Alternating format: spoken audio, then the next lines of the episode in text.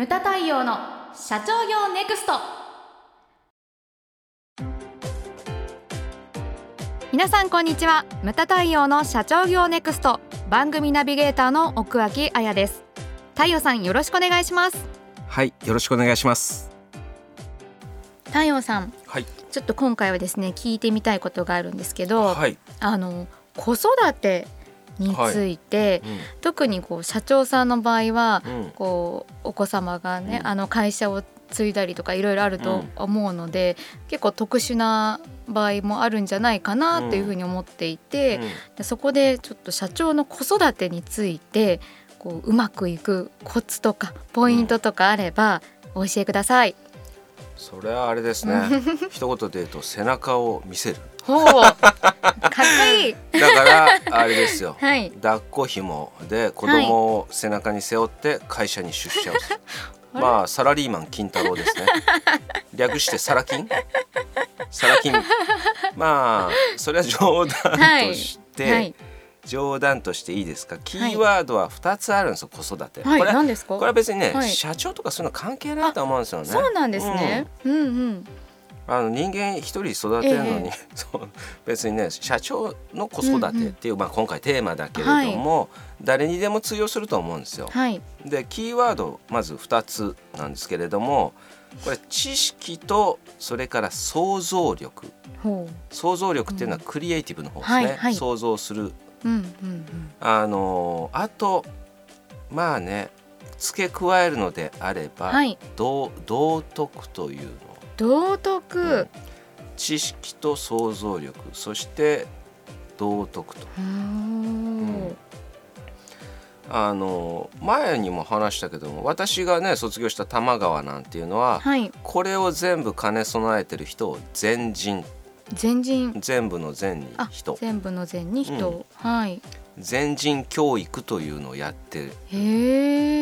んですよ、はい、だ前も言ったけどもほら、えー、神なき知育は知恵ある悪魔を作ることなりという言葉を紹介しましたけれども、はい、そのすべてが揃ってる人をこう全人というふうに呼んでてね、はい、でそのバランスが重要だと思うんですよ、人間っていうのはね。確かにバランス、うん、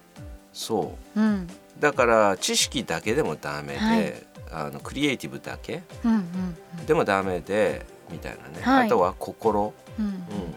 が必要なんだと。だって中村天風先生も言ってましたよね、こう人間っていうのは魂なんだ、はい、心と体っていうのはそこに付随するものなんだと、うん、でその魂だ根っこ魂をこう養うような教育っていうのがやっぱりまず必要だと思うんですよ、は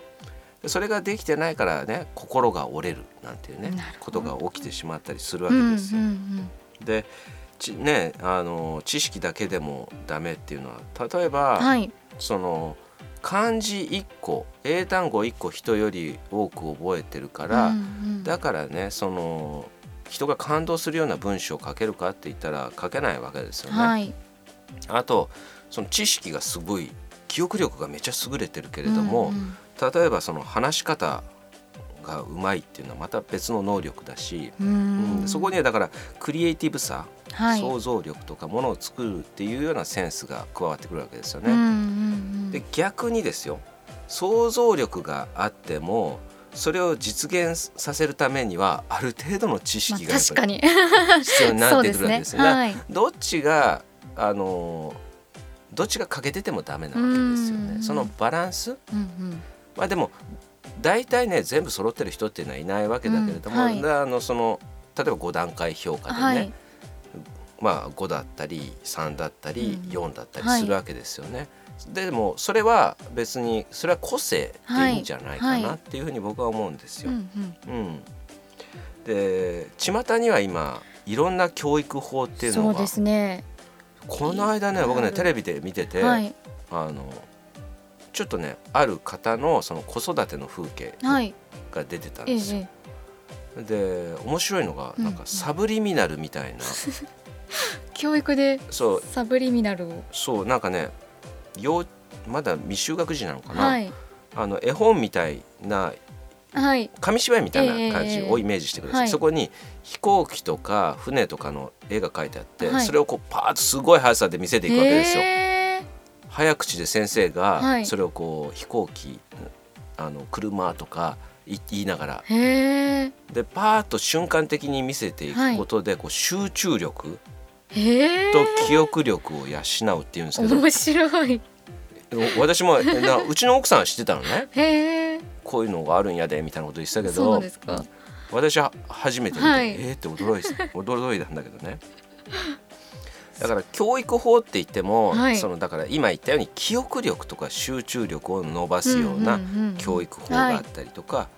公文はね反復練習させることによって、その数学とかそういうのをこうね、はい、数学というかまあ算数、算数、はい、とかをこう覚えさせたりとか、うんうん、それからあとはね英語なんていうのも今子どもの頃からやらせてる、ね、うんうん、家庭もあるし、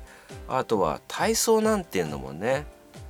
行くなんか幼稚園によって今ね話題になってるのが、こうそこの通ってる幼稚園は全部逆立ちで歩けるとかね、はい、有名な幼稚園があったりするんですよ。えー、それによってまあそれもねなんか科学的な根拠があったりするんですよ。そういうができることによって、そのほら血流とか体を動かすようになって血流が良くなるし、なるんですね、それでだから、うんうん、集中力とかそういうのも上がる。なんかだから、うん、なんか、うん、まあ物は言いようだなって思うんだけれども、で、うんうん、いろんなものが出てるけれども、はいはい、結局のところ私はね、うんうん、何が重要かって言ったら、はい、その子のためのに将来必要であればそれをやればいいじゃないかって思うんですよ。うんうんうん、はい、だってね子供なりたいもの例えばいっぱいあるわけじゃない、うん、うちの娘はあれですよ、パティシエになりたいって言って、えー、そうなんですか。あれ初めてだっけ。はい、初めて聞きました。うん、あの今年卒業するんです、高校。へえ。大学受験しないんですよ。はい、あしなくて、うん、じゃあもう専門学校に専門学校行ってでなんかフランス留学してみたいな、それでパティシエのだやりたいものがあるんだったらそれをやればいいじゃないって言った、その子にいや海外行くから多少の英語とか必要なのかもしれないけど、はい、その教育は必要なのかもしれないけれども、はい、そういった子に違うものを一生懸命やらせても意味がないわけじゃないですか。そうなんですよね。だからそこがちぐはぐで一生懸命記憶力の教育だけさせてる教育ママが今多いんじゃないのっていうふうに僕は思うんですよ。それはなぜかって言ったら学歴社会で育ってきた人たちが今親になってるからなんですよね。うん、 そうですね。うん、それは違うと思うんですよ。うんうん、でこの間ねこの間って言ってもいちねんまえかもうあの年末に親族が揃って、はい、実家で食事をしてたんですよ。うんうん、で結構な人数だからあの甥っ子姪っ子うちの子入れると相当な人数になるんで、はい、それだけできゅうにんですからね。うん、あそうですね多いそうそれだけできゅうにんになるんで、はい、プラスその親がふたりずつで、はい、それでそう食器が膨大な量になるんですよ。はい、だからそれをこう空いてる皿、はい、ちょっと汚れてる皿をガーッとまとめて、うんうん、あの台所に持ってったんですね、はい、キッチンに。うん、そしたらそこで甥っ子がうちの母と話をしてたんです。うんはい、で母から呼び止められて太陽太陽ちょっと聞いてって言って、うん、ジジがうちの会長ですよ、はい、そ, そこの空間ではジジなわけです。ジジジジ黒猫のジジではないんですけどもあの呼び止められて、うん、ジジがねあのこの子になんかね 大, いや大学受かったばっかりだったんです。はい、あそうですか。大学がその気に入らなかったら受け直していいんだぞっていうふうに、へー、それってだって年越しの時だからもう、はい、半年以上ずっと生活してるわけですよね。うん、そうですね。でいらん一言を言ったらしいんですよね。でなんかちょっとベソを書きながらうちの母に相談をしたらしいんですよ。はい、だからうちの母ってババ、うん、ババ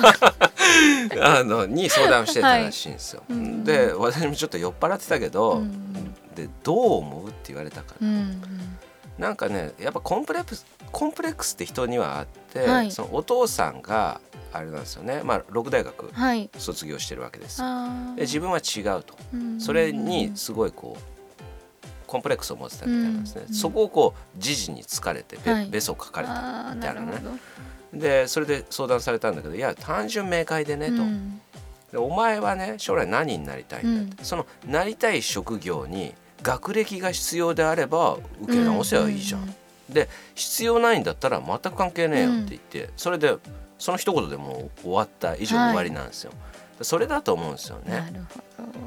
必要な職業だから、そこを出てなきゃなれない職業、まあね、まあありますよね、政治家とかね、はいはい、医者とか、ええ、そういうのはあるかもしれないけれども、そんな明快にあったら、うんうん、それは最初から医学部行ったりとか、うん、それなりの勉強するわけじゃないですか、はい、じゃなかったら僕は一切関係ないと思うんですよね、うんうんうん、それが僕は教育だと思うんですよ、はい、うん、なるほど。あとその海外、あ、はい、うん、ね、あの我々世代、まあ、英語を喋れるに代目とかっていうのはものすごい増えてきて、ね、うん、視察行っててもみんな普通に英語で、はい、だ楽なんですけどね、うんうん、あの英語っていうのも一つのあれで、なんていうかな、そのタイミングって、はい、僕実際自分も海外に行った経験があるから、えー、行くタイミングってすごい重要だと思うんですよ。確かに絶対、うん、あの行ってきた私から言わせると、海外に行かせるタイミングっていうのは、はい、海外の大学に通うか、もしくは日本の大学を卒業した後へーの方がいいんですか？これは経営者の息子だったら絶対僕はそうだ、うんうん、へー、なんでかって言ったら、はい、まずね、小さい頃から海外に行ったらね、まあ帰ってきません帰向こうの人間になっちゃうんですよ。確かにそうですよね、うんうんうん、結局いとこがあれだったんですよ。ほら、おじいからアイルランド勧められて、はい、紹介されて僕はアイルランド行ったんで、はい、おじの子供たちっていうのはじゅうろく、おじがねじゅうろくねんかんアメリカにいたんで、うん、あ、そうなんですか。そうだから向こうが慣れすぎちゃってて、あ、結局さんにん兄弟の上ふたりはアメリカにあ行っちゃったんですか、うん、あ、長男だ、にばんめ長男、うんうんうん、あの、えーと、女の子男の子女の子なんで、はい、あのにばんめの長男は、はい、あれです、今年かなアメリカに行くって言ってました。もう向こうの学校ってくがつからだから、あ、そうですね、そ、はい、それまでにあの仕事を探してって